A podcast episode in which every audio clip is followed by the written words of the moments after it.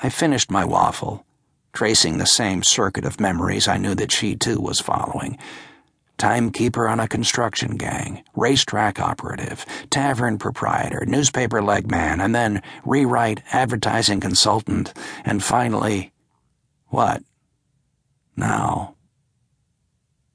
Of all these experiences, I didn't know which filled me in retrospect with the greater pleasure or the more annoyance and I knew it was a waste of time to raise such a question, even in passing.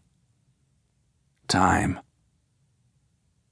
One runs like a mouse up the old slow pendulum of the big clock, time scurries around and across its huge hands, strays inside through the intricate wheels and balances and springs of the inner mechanism, searching among the cobwebbed mazes of this machine with all its false exits and dangerous blind alleys and steep runways, natural traps and artificial baits, hunting for the true opening and the real prize.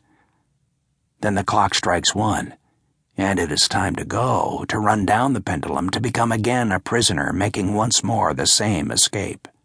For of course the clock that measures out the seasons, all gain and loss, the air Georgia breathes, Georgette's strength, the figures shivering on the dials of my own inner instrument board, this gigantic watch that fixes order and establishes the pattern for chaos itself, it has never changed it will never change or be changed.